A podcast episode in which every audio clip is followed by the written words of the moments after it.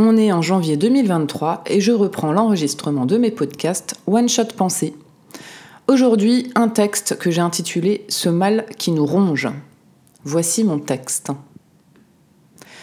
Me voilà rentré chez moi la veille du jour de l'an 2023. Les fêtes, puis quelques jours en famille, une respiration qui fait du bien. À peine rentré, ce cri que j'essaie d'étouffer revient comme un boomerang. Deux attentats en l'espace de quelques jours. Le 23 décembre, un homme tire sur des personnes kurdes. Le 27 décembre, un homme, inspiré par le premier, tire sur une fille de 13 ans, d'origine maghrébine. Indignation générale? Non. Fête de fin d'année d'un côté. De l'autre côté, idéologue en tout genre expliquant, parfois justifiant ses actes, sur ces fameuses chaînes d'information en continu. Je les appellerai désormais les chaînes d'opinion d'extrême droite en continu. C'est plus long, mais c'est plus exact. Exactitude dont ils se passent volontiers, eux. Eux et tous ceux qu'ils ont réussi à convaincre d'ailleurs. Doucement, mais sûrement. À force de la répétition. On y est, des gens passent désormais à l'action. Le message est passé. Ces gens voient en l'autre, en nous, l'ennemi à abattre. Ces gens qui semblent s'être radicalisés, oui, bon, utilisons les bons termes. Radicalisation, attentat, terrorisme, c'est ça, les bons termes. Si les canaux de la radicalisation des islamistes ont été maintes et maintes fois analysés, le canal de radicalisation des terroristes d'extrême droite est déjà connu de tous puisqu'il est public, accessible et gratuit pour tous.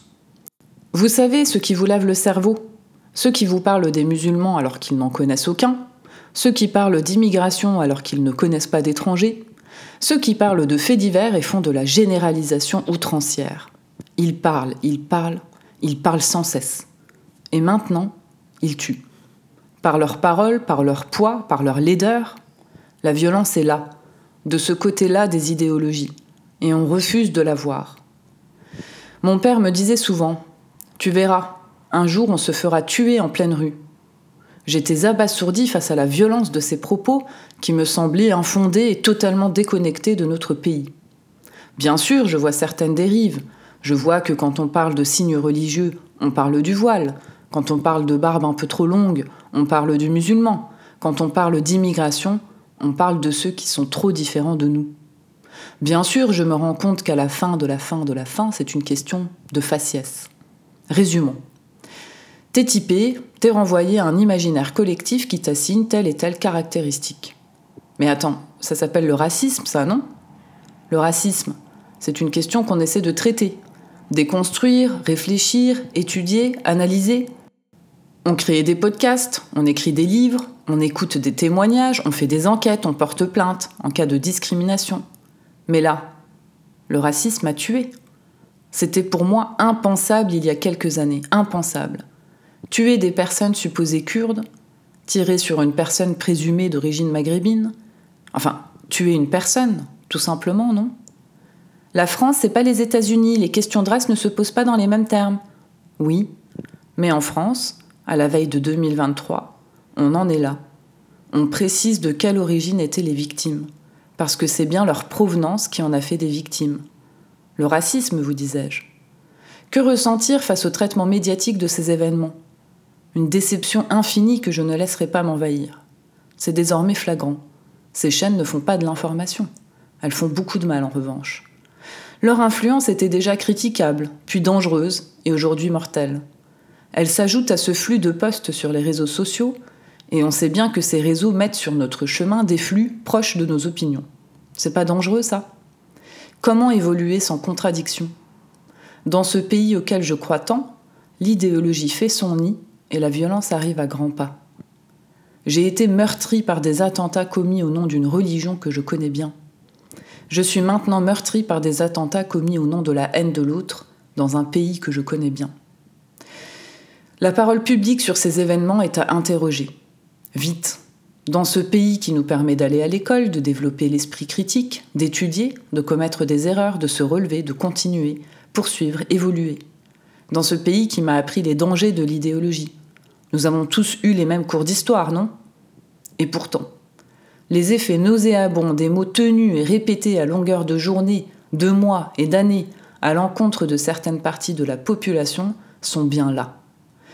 Dans ce pays démocratique où nous connaissons bien nos droits et nos devoirs, la liberté d'expression, c'est une liberté fondamentale. Elle est précieuse. Et voilà comment elle est utilisée. À l'encontre d'un pays qui a des bases solides, qui nous laisse faire, qui nous laisse être. C'est ce fondement essentiel qui est mis en danger par ceux qui commettent des attentats, mais aussi par ceux qui en profitent. Pour la polémique, pour l'audimat, pour l'argent, pour l'idéologie, qu'importe. Je crois profondément en ce pays qui a les bases pour avoir une société éclairée, vivante et chaleureuse. Bien sûr, ce n'est pas parfait. Aucun modèle ne l'est. Mais c'est un beau modèle. On a tout, ici et maintenant. Cet objet, une simple télévision, réussit à s'introduire dans les pensées, à façonner l'opinion de ceux qui, un jour, décident de porter une arme. Quelle responsabilité Cet objet, un simple téléphone qui donne accès à un flux déversant xénophobie, haine de tous les autres en permanence. Quelle responsabilité Prendre conscience de ce mal qui nous ronge. Fini l'époque des simples insultes racistes, des discriminations à l'embauche, des haussements d'épaules réprobateurs. Fini de critiquer, questionner, pointer du doigt. Maintenant, on tue. Et malgré ça, la parole publique est faible, dénuée de réflexion profonde, d'honnêteté intellectuelle, de volonté de trouver des solutions. Attiser la haine, voilà la fonction première de bien des canaux de communication. Bravo. Bravo, ça a marché. J'espère que ça n'annonce pas le début de quelque chose, que c'est un simple fait divers. J'espère mais je n'y crois pas.